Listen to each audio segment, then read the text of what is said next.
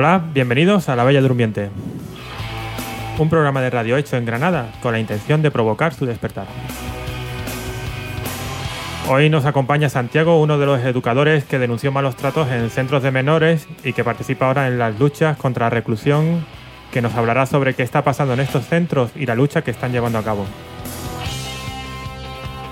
A continuación, Miguel de la Biblioteca Social Hermanos Quero nos comentará algunas novedades editoriales que ya están disponibles en su librería.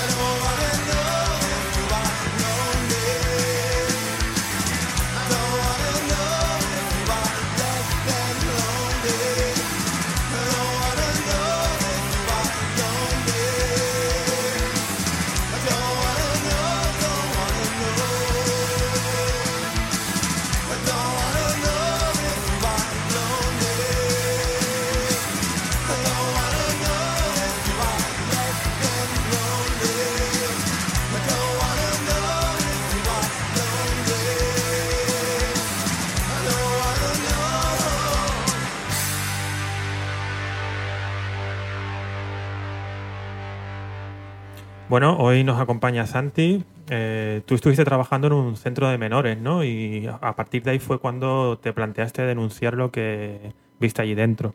¿Qué es lo que te encontraste dentro del centro estos días? Buenas tardes, pues os cuento un poco. Yo estuve, yo soy psicólogo y yo en 2007, por circunstancias eh, de la vida, yo estaba trabajando en el corte inglés, de hecho, eh, y mi especialidad es la sexualidad pero yo vi un anuncio en el que se ofrecía un puesto para educador en un centro terapéutico eh, de la Fundación Obelén. Me presenté, me hicieron una pequeña entrevista y a los días me llamaron. Eh, yo sí que había escuchado hablar a Enrique Martínez Reguera y a la gente de la coordinadora de barrios que la situación en los centros de menores era bastante fea. Pero yo ni siquiera identificaba que donde yo me iba a meter era un centro de menores, eh, porque no era un centro de reforma, no era un lugar para chavales que hubiesen cometido un delito, sino que era un, un lugar donde supuestamente se daba terapia y luego descubrí que eran chavales que estaban tutelados por la Comunidad de Madrid o porque sus padres no querían vivir con ellos, o porque no tenían padres, o porque habían sufrido maltrato, y que además desde la Comunidad de Madrid se les había hecho algún tipo de diagnóstico, nunca claro, eh, sobre supuestos problemas mentales que ellos tenían. La situación que yo me encontré fue dramática, es decir, yo me encontré un, un edificio con aproximadamente ocho chavales internos a los que no se les dejaba salir a la calle para nada, eh, con trabajadores muy jóvenes, eh, también unos vigilantes de seguridad y una situación mm, muy violenta. Es decir, había un clima de violencia, los chavales estaban muy nerviosos, cada vez que un chaval se alteraba eh, se le hacía lo que, lo, que ellos llamaban contención, que era tirar al suelo al, al chaval, retorcerle el brazo. todo esto sin, sin, es decir, gente como yo que trabajaba en el corte inglés, pues otra gente mm, en circunstancias similares que aceptaba un sueldo bastante pobre y de repente se le daba el control de la vida de estos chicos, ¿no? Eh, era un sitio que olía bastante mal, la comida estaba en malas condiciones, se medicaba constantemente a los chavales, bueno, una situación bastante dramática. Por otro lado, eh, luego también a través de mi trabajo como psicólogo, yo este centro lo dejé rápido y lo denuncié eh, yo acabé visitando todos los centros de reforma de la Comunidad de Madrid, eh, haciendo talleres. Y ahí me encontré otra realidad, también dramática, aunque distinta, desde luego no con tan malos olores, no en unas circunstancias tan dramáticas, pero también, también fea. Entonces, bueno, si queréis vamos hablando. Sí, por ejemplo, ¿qué, diferencia, explicar un poquito la diferencia entre el centro de reforma y el terapéutico, ¿no? Porque a veces se confunden, ¿no? Sí. Eh, Centro de menores eh, es cualquier lugar donde viven personas menores de edad. Eh, entonces, esta palabra, que es bastante ambigua, no nos da una imagen clara de lo que estamos hablando. Cuando socialmente escuchamos hablar de centro de menores, pensamos normalmente en, en, las cárceles donde se mete a los chavales que han robado o han sido condenados por lo que sea pero en un centro de menores eh, también pueden vivir, puede ser lo que antes se consideraba un hospicio, es decir, aquellos chicos que han sufrido malos tratos o que su familia les ha abandonado o que son inmigrantes y vienen sin papeles a España. Y dentro de los hospicios también están los centros terapéuticos, que son aquellos chavales que siendo tutelados por las comunidades autónomas, los trabajadores de las comunidades autónomas deciden que están locos, por hablar así claramente, porque ni siquiera se hace un diagnóstico claro, ni hay un proceso judicial para que este chaval se la acabe llevando ahí. Es simplemente que los trabajadores deciden que dan mucha guerra, que se escapan, eh, que tienen problemas de salud mental y estos chavales pues acaban allí encerrados eh, en estos centros terapéuticos. Así que ya os digo, estamos hablando de tres sitios distintos que tienen el mismo nombre, lo que serían los psiquiátricos, lo que serían los reformatorios y lo que serían los hospicios u orfanatos. Por ejemplo, ¿qué, tipo de chavales terminan en estos centros? Por ejemplo, lo de reforma, ¿no? ¿Qué, tipo de barrio? ¿De qué procedencia familiar? El perfil en realidad es similar en los tres centros. Em, yo he pasado, ya os digo, por todos los centros de la Comunidad de Madrid. Entonces, entre los datos estadísticos y los datos reales, eh, yo veo algunas diferencias eh, que es que además se ven claramente cuando tú entras ahí, ¿no? Eh, ahora mismo en España debe haber alrededor de 4.000 eh, menores en centros en este momento. Eh, son chavales que pasan temporadas distintas, desde chicos y chicas que pueden estar a lo mejor años hasta personas que están solamente unos meses. Em, en los centros de reforma, los que han cometido algún delito entran condenados por la ley del menor. Aquí en España tenemos una ley penal eh, para menores que es muy diferente de la ley para adultos, de hecho está habiendo un debate social alrededor de ella, y que en principio se pintaba como progresista, entre comillas siempre lo de progresista, pero ha acabado siendo una ley muy cruel. Es una ley que deja las penas, las condenas, eh, muy, a, muy a criterio de los equipos de los juzgados, de los jueces, eh, y se incide mucho en que las condenas se van, a, se van a hacer en función del interés de los menores, supuesto interés. ¿no? ¿Qué es lo que nos encontramos? Que según las circunstancias de cada chaval, la condena va a ser una u otra. Entonces, para los mismos delitos, la mayoría de los chicos y chicas que viven en familias más o menos normalizadas, eh, de clase media o incluso gente con mucho dinero, no suelen tener condenas de internamiento, a menos que hayan cometido un delito muy grave. Es decir, si han matado a alguien, probablemente sí que van a ser encerrados, pero por robos, eh, peleas, altercados, es difícil que se les encierre. Y sin embargo, los chavales eh, de barrios pobres, inmigrantes, em, los chavales que los servicios sociales ya conocían, los mismos chavales que ya estaban tutelados por la administración, es súper fácil que acaben encerrados. Entonces, ¿qué es lo que vemos? Yo cuando entraba a los centros, según la estadística, eh, las tres cuartas partes de los, de los menores encerrados son españoles. Eh, pero yo no veía más que gente negra, chavales de etnia gitana, eh, chavales inmigrantes, quizá muchos tenían el carnet de identidad español, pero desde luego el perfil más habitual son gente que viene de la exclusión social. Está habiendo un nuevo tipo de chavales ya un poco más de clase media, que son los que tienen eh, delitos relacionados con el ámbito familiar, que a lo mejor se han pegado en casa con sus padres y tal. Todos estos sí que hay alguno más de clase media, aunque siguen siendo chavales en circunstancias dramáticas, porque para que un chaval tenga violencia en su familia y sus padres le denuncien y prefieran que sea encerrado a intentar buscar cualquier solución distinta, pues es una situación de exclusión, claramente. Bueno, y cuando te refería a los 4.000, ¿en reforma o en total? En reforma. En centros terapéuticos, psiquiátricos, de, protección, debe haber aproximadamente 500 chavales ahora mismo encerrados. Pero es muy difícil saberlo, es decir, el, el gobierno saca algunas estadísticas, pero son estadísticas muy ambiguas. Cuando hablan de reforma, las estadísticas se refieren solamente a las medidas, entonces tú no llegas a saber en ningún momento cuántos chavales concretos están ahora mismo encerrados, porque tú sabes las medidas, los internamientos, pero no sabes cuántos chavales acumulan varias medidas, cuántos efectivamente eh, las cumplen, los regímenes, que es parecido a la cárcel, que hay tercer grado, eh, segundo grado, encierro total, ¿no? Pues aquí hay semiabierto, eh, cerrado, es decir, totalmente encerrado, que pueden salir de vez en cuando, pero eso también se aplica de forma variable, es decir, al mismo chaval con semiabierto puede estar saliendo mucho y otro puede que no le dejen salir prácticamente. ¿Y hay diferencia entre los centros en estas políticas? También hay diferencias entre los centros.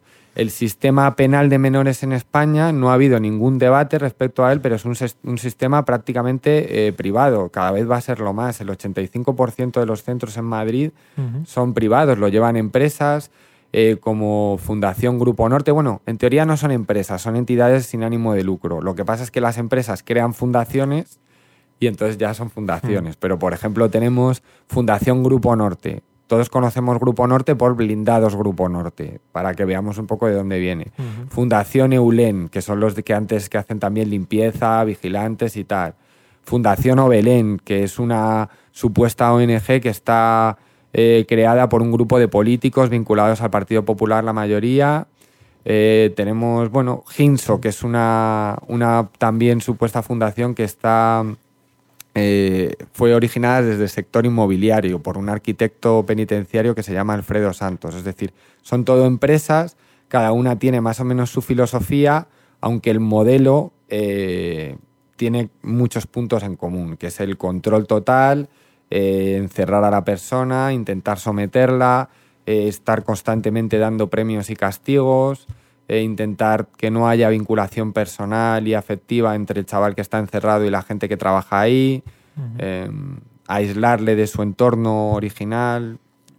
Sí, bueno, a lo mejor te podías comentar ahora cómo es el trato de estos chavales, ¿no? Cómo es el día a día dentro de estos centros, cómo, ¿no? Porque podemos hablar de cuestiones de aislamiento, la medicación, ¿no? Vale. Como, te estaba contando, los centros de reforma, el modelo es de control total, que cuando un chico llega ahí, eh, vea su vida constantemente vigilada para eh, supuestamente ir cambiando las cosas que hacía mal. No se trabaja en, su entorno, ni se le ayuda a vivir en libertad, ni, ni se le deja que se equivoque. Yo, de hecho, cuando iba allí a los centros a hacer talleres, eh, me, me, resultaba muy complicado incluso hacer algo como, como educación sexual, que era lo que hacía yo, eh, que es algo muy, pues de debatir, de charlar, pues me resultaba muy complicado porque a lo mejor un chaval decía, pues sí, yo con mi, con mi novia, si me pone los cuernos, yo creo que sí que le puedo dar un cachete. Y en ese momento el chaval sufrió un castigo, a lo mejor se lo llevaban del taller, es decir, se basa todo el rato en que ese chaval no diga esas cosas, que no actúe de esta forma, que pida permiso para todo, que no hable de temas que no debe hablar. Muy distinto a la cárcel. Yo he estado de visita en la cárcel y cuando tú estás en una cárcel de adultos, el problema es que te han quitado la libertad, tú no puedes salir de ahí. Pero el preso sí que tiene eh, capacidad para moverse, para hablar de lo que le da la gana, para eh, sentarse, levantarse, eh, pasear. En los centros de menores constantemente el chico está vigilado, la chica, constantemente todas las actividades que va a hacer en su día están programadas, no tienen tiempo prácticamente para estar hablando, charlando, sin que alguien no esté vigilando que todo lo que dice sea adecuado, sea lo que tiene que decir, cuando dice lo que no tiene que decir se le castiga. Entonces los chavales acaban aprendiendo lo que tienen que hacer y lo que no tienen que hacer en un centro de reforma, pero luego salen a la calle. Y de hecho muchas de las cosas que no deben hacer en un centro de reforma, si las hacen en su barrio, parece que son tontos, entre comillas, ¿no? Es decir, eh, no, se les, no se les enseña a vivir en, en, su comunidad, que mm. es de donde vienen y donde a lo mejor han tenido problemas, ¿no? Claro, y cuando no siguen estas reglas es cuando se le aplica el castigo, Exacto. Los castigos son muy duros, además. Em, tortura de palizas ocurre, hemos visto incluso vídeos, eh, pero no es el día a día, no es que tú llegues ahí constantemente estén pegando a los chavales o tirándoles al suelo y retorciéndoles. En el centro que estuve yo de Belén sí, pero no es lo más habitual. Eh, lo que pasa es que también puede llegar a ser una tortura muy dura estar aislado en una habitación siete días y saliendo a lo mejor dos veces, dos horas al día al patio. Eh, puede llegar a ser muy duro mm, que te aíslen de tu familia, que no te dejen comunicarte con ellos, que te quiten sus visitas y tú cuando eres un adolescente más todavía. Eh, la medicación es muy, muy, muy, muy potente lo que se les da. a Los chavales, de hecho, también a veces la piden para intentar aguantar las, las condiciones en las que viven. Yo creo que lo más denunciable es el uso constante, ya te digo, del castigo como forma supuesta educativa, supuestamente educativa, y castigo, el, castigo como del aislamiento, que es algo además que, está prohibido a nivel internacional. Aquí se utiliza el eufemismo de llamarlo separación de grupo, pero es aislamiento. Y es un aislamiento que además se lleva de forma más dura que en prisión. En prisión, yo estaba hablando el otro día con una persona que, estuvo, que ha estado bastantes años presa y este hombre le metieron en aislamiento varias veces.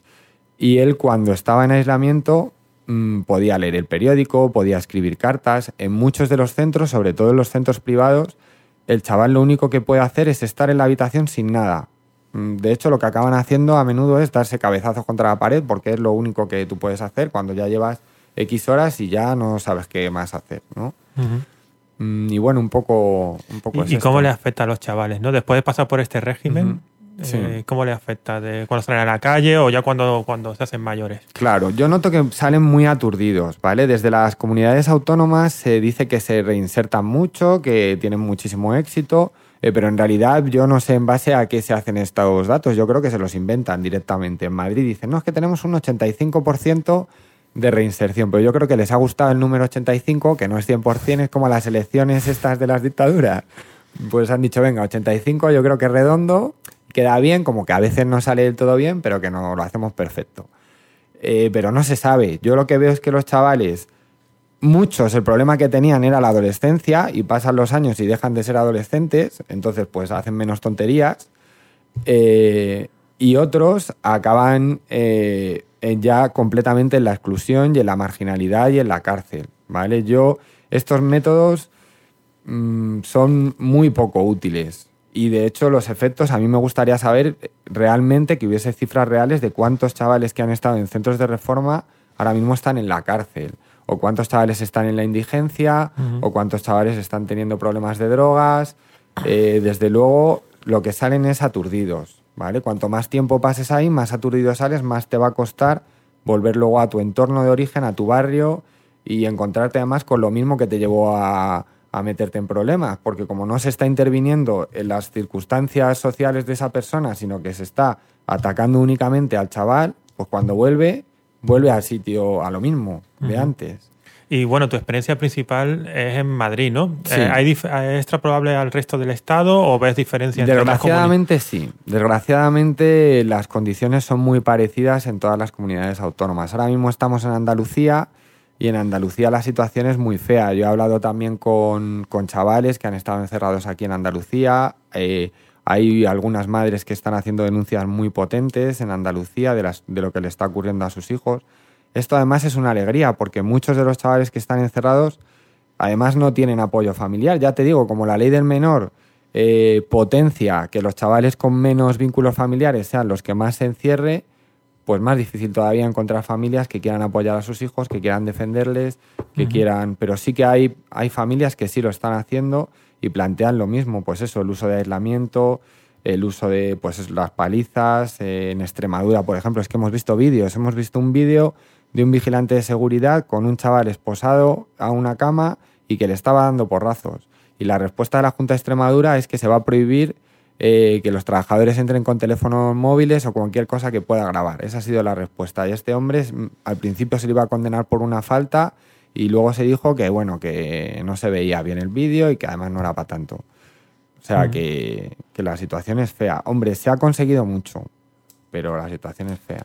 Bueno, pues si te parece bien, vamos a escuchar un poco de música y continuamos hablando sobre todo esto, ¿vale? Muy bien.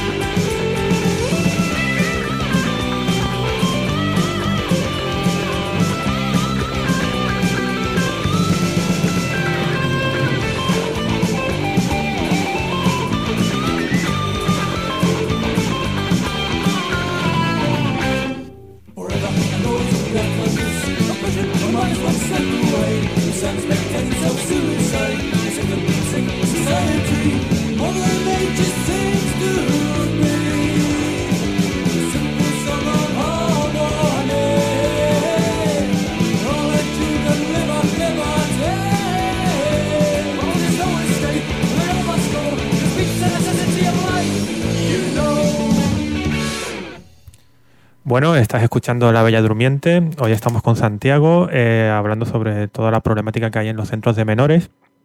Bueno, Santiago, eh, nos has explicado un poquito de cómo funcionan estos centros, el trato que se están dando a estos chavales y chavalas.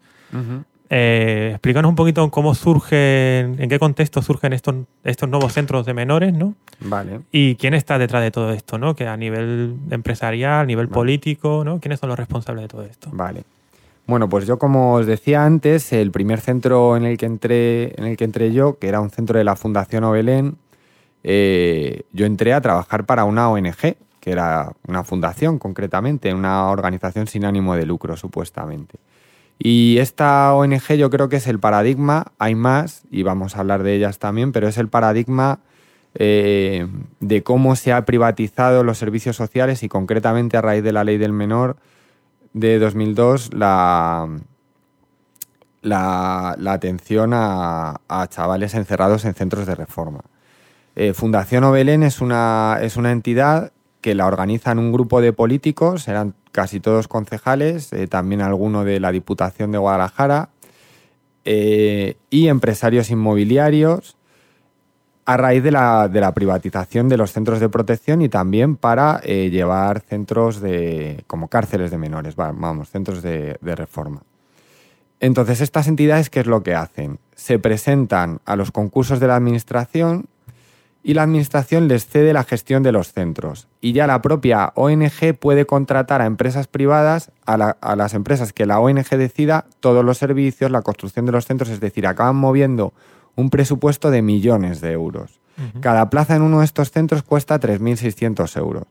Yo no sé fiscalmente cómo se las apañan. ¿Anualmente o mensualmente? mensualmente? Mensualmente. Cada plaza 3.600 euros para arriba. No tenemos datos, ¿vale? Esta es la cifra que da el defensor del pueblo, es la que se maneja habitualmente.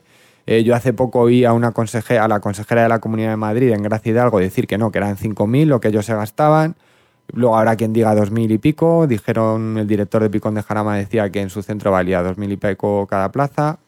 Eh, no lo sabemos. Como no hay transparencia, no lo sabemos. Eh, yo no sé cómo lo gestionan, pero lo que sé es que de repente un montón de empresarios que los niños nunca les habían interesado nada, concejales, políticos, de repente todo el mundo quiere montar ONGs eh, para mm. cuidar muy bien a los niños delincuentes y a los niños huérfanos y hay que cuidar mucho a todo el mundo, ¿no? Eh, y se están, y de, repente esta gente se está haciendo rica. Mm, eh, el que sí lo ha explicado muy bien ha sido Alfredo Santos, que es el presidente de otra de estas ONGs, que se llama Ginso.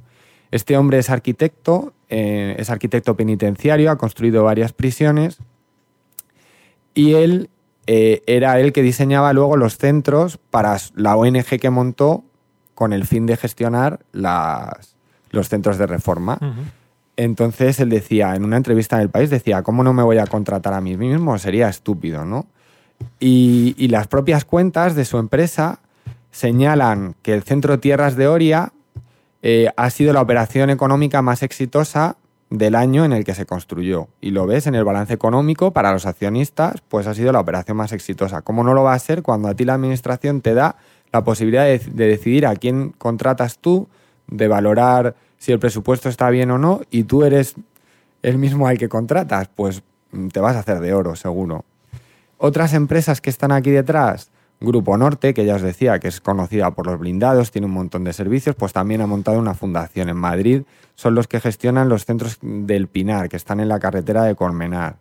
Mm, hay un montón, va surgiendo según los políticos de cada zona, las influencias que tenga cada uno, pues así se van organizando. ¿Y cómo se justifica políticamente esto? ¿no? Eh, ¿Qué pasa a manos privadas la gestión de, de No se justifica, es decir, todo esto ha estado en la sombra durante años y de hecho sigue estándolo. Si tú ahora mismo pones en Google centro de menores, lo primero que a ti te va a salir eh, es la página de la Asamblea contra los Centros de Menores de Madrid. Lo primero.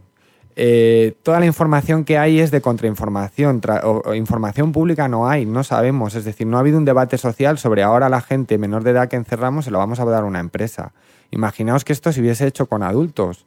Eh, habría un debate. Nosotros hemos visto documentales de Estados Unidos, tal, la gente se tira de los pelos y de repente descubrimos que en Madrid hay un montón de empresarios y políticos que lo están haciendo.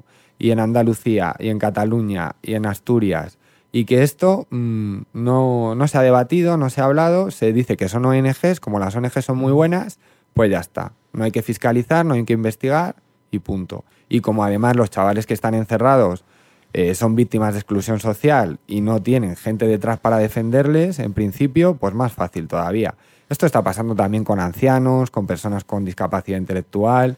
Es decir, yo a partir de, la experiencia con los menores me fui dando cuenta de que no es el único colectivo que está sufriendo la privatización de los servicios sociales. y, son estos centros los que van dando los informes para mantener a los chavales y a las chavalas hmm. dentro. O sea, porque es el negocio redondo, ¿no? Mantengo a la gente dentro y voy informando de que hace falta que estén aquí para tener siempre las plazas cubiertas, ¿no? Exactamente. Fundación Diagrama, que es una que está vinculada al PSOE, que tiene mucho, mucho poder en, la comunidad valenciana, aunque ahí gobierna el PP, pero originalmente esta gente está más vinculada al PSOE. Aquí en Andalucía también tienen, tienen mucho poder. Basa mucho su estrategia en eso, ¿no? Otra empresa como es Ginso, yo creo que los más listos de todos son los de Ginso. Yo la primera vez que estuve en un centro de Ginso la situación era dramática, había una violencia entre los chavales eran los centros que más nerviosos estaban, pero esta gente se dio cuenta, fueron los primeros en darse cuenta de que la situación se estaba poniendo fea, de que todo esto estaba saliendo a la luz. Y ellos están cambiando. Ellos ahora mismo están intentando, y bueno, eso está bien, eh, eh, están intentando que sus centros cojan fama entre los chavales de que, de que están bien. Para que así los chavales intenten ir ahí, eh, que no dan informes tan malos. Y bueno, pues mira, es un cambio a mejor dentro de lo que es el capitalismo y para de mantenerse la el economía, negocio, ¿no? exacto, y de lo que es la economía de mercado, pues esta gente yo creo que han sido listos y han hecho un cambio, además muy rápidamente en sus políticas. Eh, no va a durar mucho porque como, como empresa que son intentan contratar gente para pagarle lo menos posible y no, no valoran si son especialmente buenos o no, sino cómo mantener a los trabajadores, pues eso al final acaba repercutiendo en que la situación es violenta, que no se hace bien y que, y que se está mal, ¿no? Pero bueno. Bueno, ya hablando del tema de la gente que está trabajando en estos centros, Sí. eh, explícanos un poco cómo, cómo funcionan, cómo entran los educadores, los psicólogos, no sé, qué, qué tipo de gente está trabajando ahí. Mm, hay un poco de todo, ¿no? Pero sobre todo estamos hablando de centros privados. En los centros públicos se entra por oposición o por bolsa de empleo y suele ser el ambiente dentro de lo que es una cárcel, ahora hablando de reforma, eh, suele ser el ambiente bastante mejor, ¿no? En los centros privados eh, se ha tirado mucho de gente recién salido de la universidad, con poca capacidad crítica, como mi perfil yo creo que vale, mi perfil era un perfil que, que vale como ejemplo. Yo era un chaval que estaba trabajando en el corte inglés. Eh, yo mm, así contacto con, con chicos y chicas en exclusión social, en marginación y tal, pues no tenía prácticamente. Y además estaba, iba a estar dispuesto a aceptar las instrucciones que se me diesen. No es lo mismo contratar a alguien que ya está vinculado a los barrios, que ya conoce a esos chicos, que les ha visto en la calle y que sabe lo que necesitan, que alguien que, bueno, lo que quiere es trabajar, que va a aceptar un sueldo bastante malo y que si se encuentra en una situación de violencia, yo lo primero que me encontré cuando entré al centro de Belén fue un chaval que me dijo que me iba a matar, que yo era feísimo y que era un hijo puta, ¿no?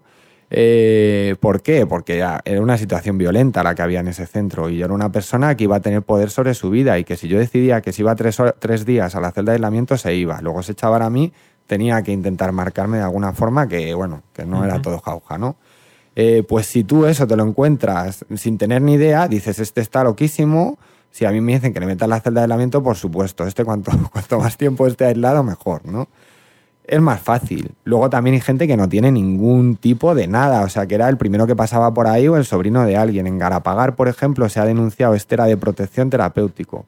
Se denunció, varios chavales consiguieron denunciar lo que, lo que les estaba ocurriendo, se vio cuál era la titulación de la gente que les ataba, o sea, cuando se decidía atar a un chaval y dejarle toda la noche atada, bueno, pues le estaban atando a estos chavales gente que era monitor de tiempo libre que está muy bien, que se puede ser un gran monitor de tiempo libre, pero tú no puedes atar a alguien y tú no te puedes creer que tú eres capaz de decidir si alguien necesita que le aten o no y desde luego no estás preparado para gestionar un chaval que está nervioso, que es verdad que a veces ocurre, que se hacen daño a sí mismos, que te quieren hacer daño a ti, pero tú es que no tienes que estar ahí, eso tiene que atenderlo los servicios sanitarios, eh, personas que sepan manejar la situación y, y eso es lo que cuesta, además 3.800 euros, que para contratarme a mí por 700 no hace falta gastarse tanto. Vamos.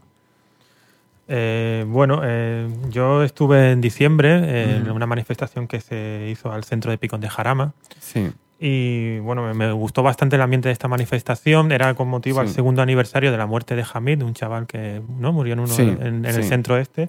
Mm. Háblanos un poquito de, de qué pasó, ¿no? De- de- porque no es el único caso que hay de muerte en estos centros, ¿no? sí. Eh, no, ta- no tenemos tampoco datos sobre cuántos chavales están muriendo dentro de estos centros, cuántos chavales se están quitando la vida. Desde que la Fundación Obelén salió a la luz, hemos sabido que han muerto tres chavales en sus centros. ¿Han muerto antes más? Pues me imagino que sí, porque si lo hemos descubierto, según, nos- según esto salió a la luz, descubrimos en, en un periódico a los pocos meses que se había muerto un chaval, esa fundación tenía una trayectoria, han muerto otros dos más, pues habrán muerto antes más cuando ni siquiera eran conocidos, no había Ujú. control. Es decir, ahora mismo es una gente, los centros de menores, ya os digo, están en el punto de mira social eh, infinitamente más que hace cuatro años o cinco, que es que nadie, la gente mm, oía centro de menores y decía así, que juegan a la PlayStation y tal. Ese era, esa era la mentalidad social, ¿no? Entonces no sabemos cuántos chavales están muriendo ahí dentro. Eh, sí sabemos que, que Hamid murió en Picón de Jarama, que apareció muerto, según decían sus compañeros, porque no hemos tenido acceso a la documentación judicial, entonces solamente sabemos lo que dicen sus compañeros. Eh, murió eh, estando castigado a estar aislado en su celda, que allí en Picón de Jarama se le llama cuarto, aunque no se puede abrir por dentro. Y, bueno, pues eso es lo que sabemos. No sé qué más te gustaría saber sobre los suicidios o sobre el caso de No, bueno, un poco que, había otros casos por ahí también.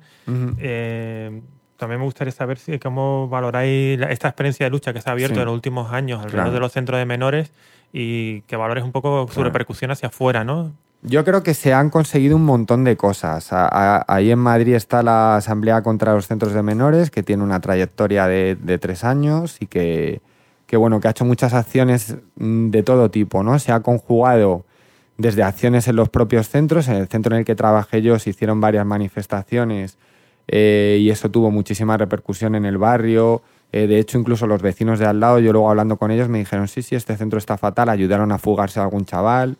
Eh, es decir, se generó, no vayamos a imaginarnos aquí que el barrio iba a saltar el centro, pero sí que había una, empezó a haber una conciencia de que ese edificio donde había niños que se veía ir a la policía, entrar y salir y tal, que era un sitio que no estaba bien. Y de hecho lo cerraron rápidamente, el defensor del pueblo fue. En Picón de Jarama también se han hecho manifestaciones, se ha hecho movilización, es decir, yo creo que se ha llegado a visibilizar mucho esta realidad que antes estaba oculta. Luego también se ha hecho presión a las empresas eh, que están vinculadas con estos entramados.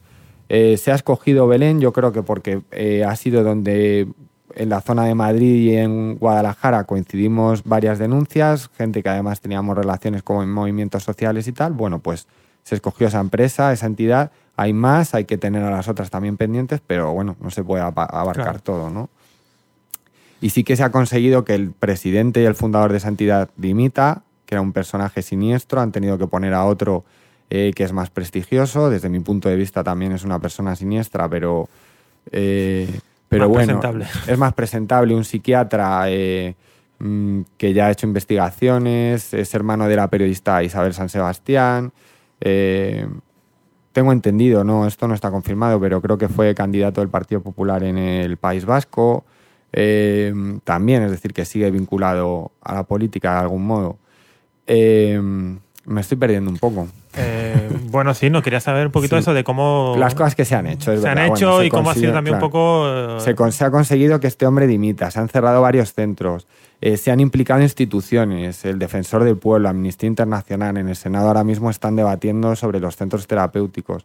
Es decir, se ha creado mucha visibilización, mucha gente que, que. Es decir, esta fue una lucha que surge bastante desde movimientos sociales muy concretos eh, desde gente que estaba participando en centros sociales, en colectivos políticos, y se ha acabado implicando a gente que, bueno, que estaba en, otros, en otras dinámicas, en asociaciones, las asociaciones de padres, pues desde la radio de las asociaciones de padres también quisieron hacer un programa, eh, ONGs, tal, es gente que está en otro punto, pero mm, ha, habido presiones muy distintas, incluso eh, a los periodistas se les critica mucho. Yo desde mi punto de vista ha habido periodistas concretos, individualmente, que han tenido una labor muy importante eh, dentro de una empresa de comunicación que tiene sus intereses, por supuesto, pero los periodistas cuando se han dado cuenta de que esto era terrible, pues ha habido gente que ha dicho yo esto lo voy a sacar a la luz y eso ha sido muy importante y ha sido esfuerzos individuales. ¿Cómo habéis manejado eso? ¿no? Porque es un tema bastante siempre difícil de manejar o, eligen no,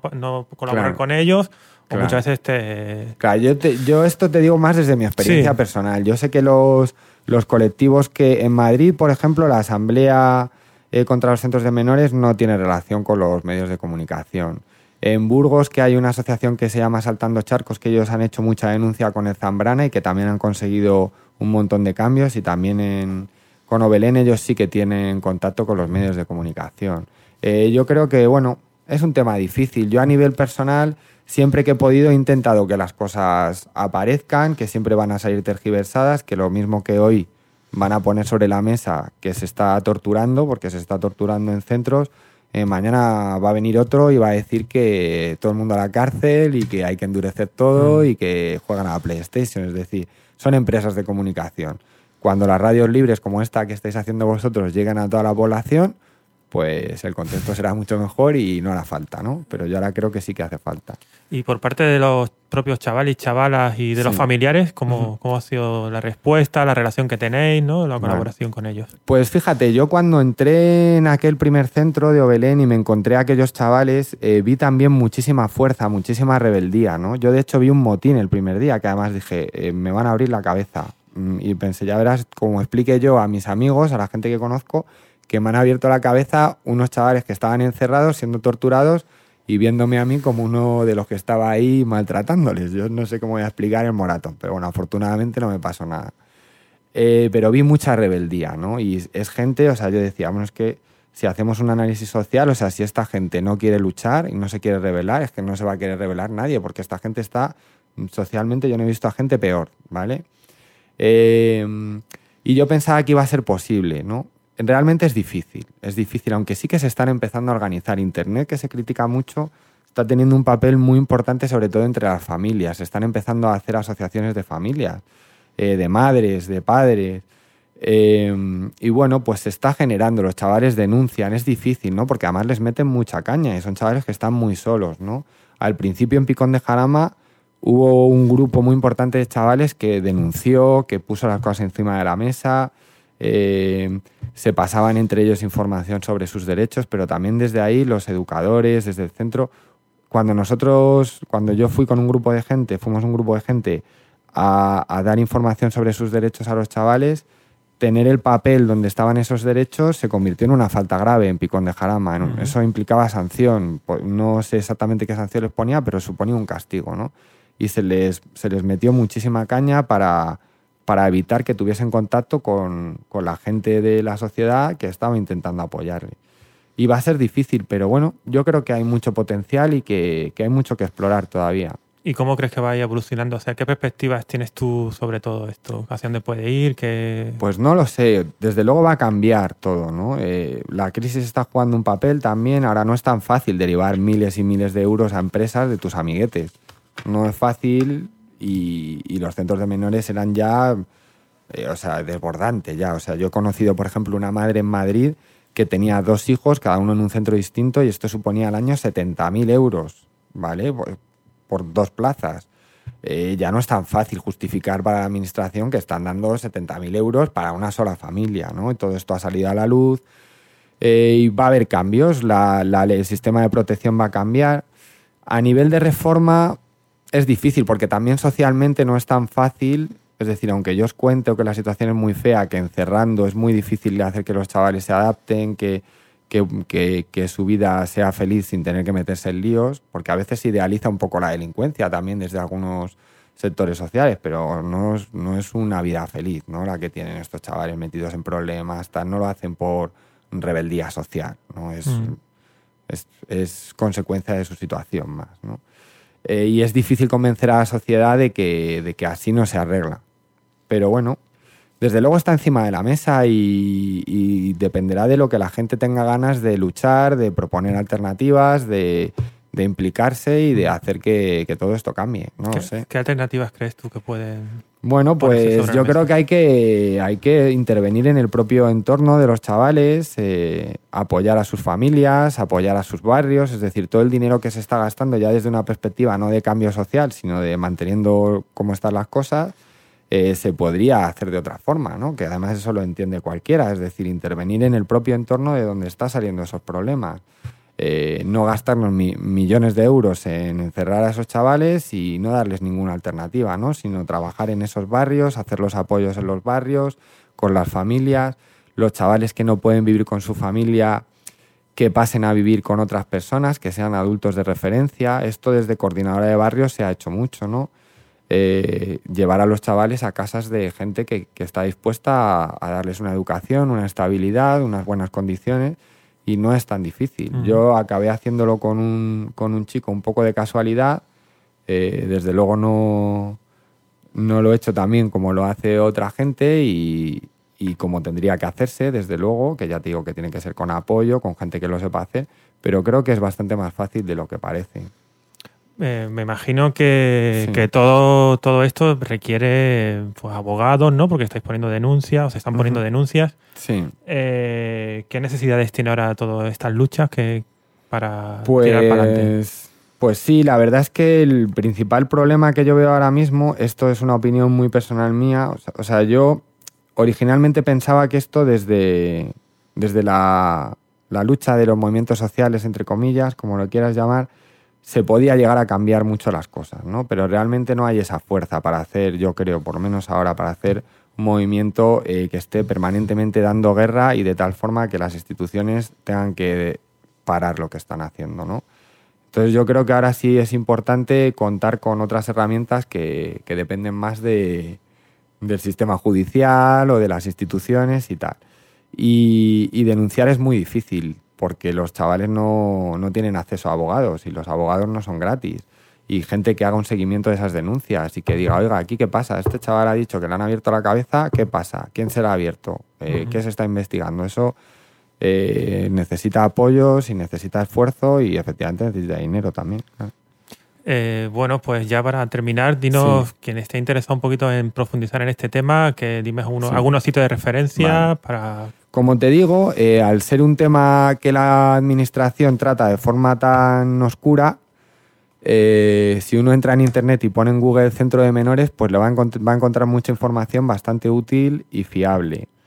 Eh, a la hora de buscar alternativas o de cómo o de cómo trabajar con estos chavales, a mí me gusta mucho todo lo que ha escrito Enrique Martínez Reguera. Mm, tiene varios libros que son muy interesantes en casi todas las comunidades autónomas hay asociaciones que están haciendo cosas muy interesantes con estos chavales, que están apoyándoles, que están ayudándoles a salir adelante.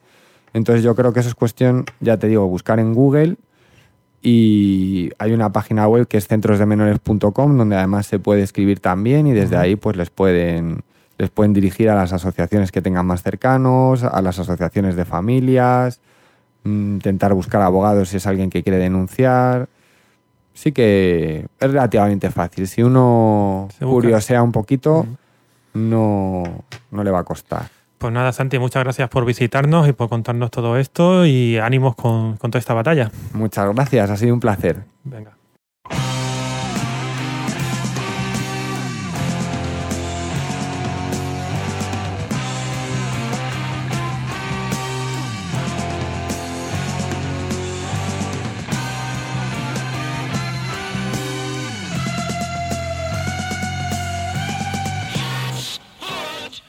Bueno, continuamos ahora con nuestra sección de novedades editoriales. Eh, hoy nos acompaña Miguel, como otras semanas. Hola Miguel, ¿qué tal? Hola, ¿qué tal? ¿Qué novedades nos traes hoy? Bueno, pues hoy traemos algunas novedades de diferentes temas. Y bueno, pues para empezar, tenemos el último número del periódico gratuito Todo por Hacer. Todo por Hacer es una publicación anarquista de carácter mensual y en mayo han sacado el cuarto número. En este número podemos encontrar distintas noticias de temas pues como la oposición al tren de alta velocidad en Navarra, la huelga indefinida de las trabajadoras y los trabajadores de AUSA en Sevilla o la legalización del régimen CIES con la reforma del reglamento penitenciario. Em, también podemos leer un artículo sobre la instrumentalización del derecho penal para acabar con el maltrato animal y otro sobre la revuelta de Haymarket y el primero de mayo.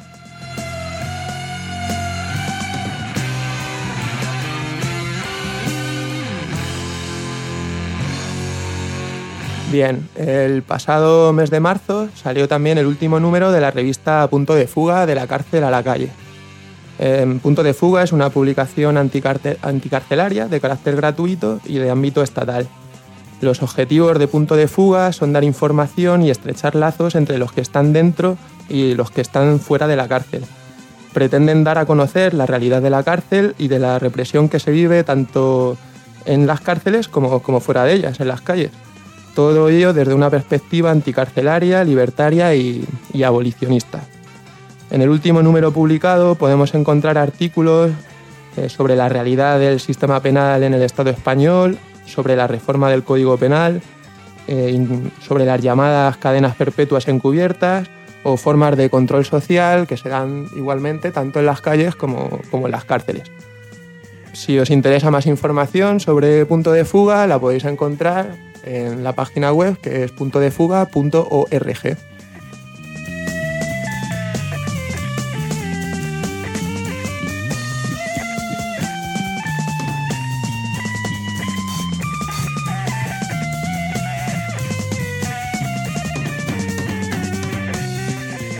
Bueno, ahora pasamos a una novedad editorial de, Ardarul. Se trata del libro Oleadas terroristas, eh, una crítica a la teoría de las oleadas terroristas a partir del análisis comparativo entre el terror anarquista y el fascista. Este es un libro de Francisco de Paula Fernández Gómez.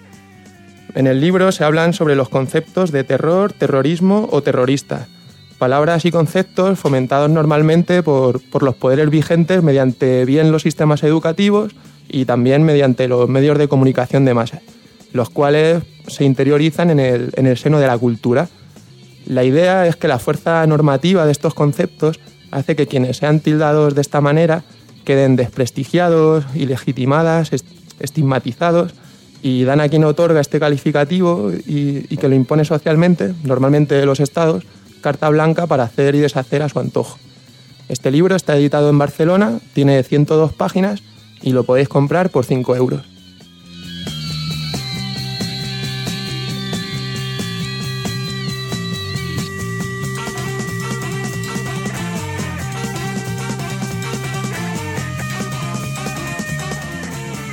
Bien, pues seguimos con la siguiente reseña, que es el libro Pioneras y Revolucionarias, Mujeres Libertarias durante la República, la Guerra Civil y el Franquismo.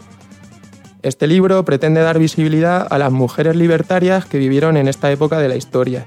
La principal característica es su metodología, ya que usa bastantes fuentes orales. La autora se llama Eulalia Vega y es especialista en la historia del anarcosindicalismo español y en los movimientos sociales y de género. Eh, lo que ella pretende es rescatar la memoria de estas protagonistas para solucionar diversas cuestiones que todavía no están resueltas por, la historiografía. Mm, cuestiones, me refiero, tipo como cómo llegaron estas mujeres al anarquismo, por qué se iniciaron en la militancia, si fueron realmente tan, marginales en los sindicatos como se ha mantenido, o simplemente cuál fue su papel en los años 30 y en los años del franquismo. Las protagonistas de este libro, eh, pioneras, bueno, fueron pioneras porque se rebelaron contra el papel subordinado que tenían en la esfera pública y privada, pasando a conquistar espacios negados a las jóvenes obreras hasta el momento de la República y de la Guerra Civil. Lo edita Icaria, son 390 páginas y el precio es de 23 euros.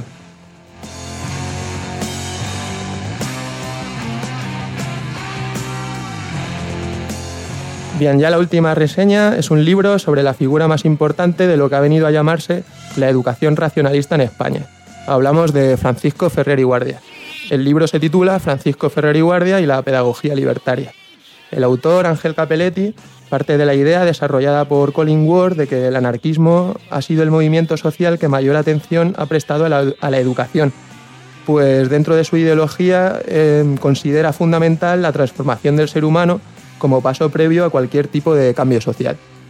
El libro presenta un recorrido por la vida y la labor de Francisco Ferrer y Guardia, quien trasladaría a la práctica todos estos debates pedagógicos que habían tenido lugar dentro del movimiento libertario a lo largo de finales del siglo XIX y comienzos del siglo XX.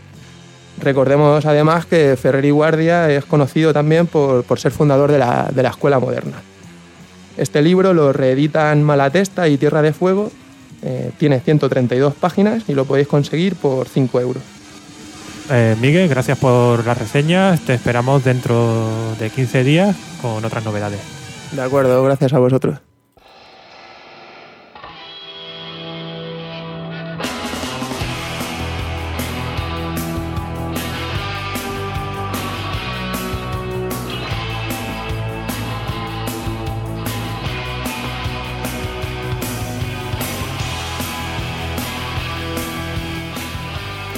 Bueno, os recordamos que si queréis conseguir alguno de los títulos que ha reseñado Miguel, lo podéis encontrar en la librería de la Biblioteca Social Hermanos Quero, que está en la calle Acera del Triunfo 27 de Granada.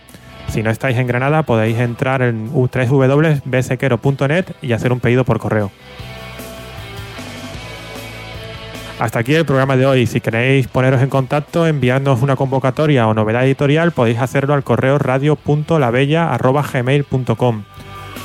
Para ampliar información sobre los contenidos de este o de programas anteriores, podéis visitar nuestra página web que es labelladurmiente.wordpress.com. Un saludo a los que saldrán el 15 de mayo a mostrar su rechazo con esta partitocracia capitalista y a los que el 22 de mayo no van a votar a ningún partido, pero sí van a tomar partido por un cambio social real. También ánimos y fuerza a los amigos y familiares de Patricia Eras, que falleció hace unos días tras el montaje policial y judicial del 4F.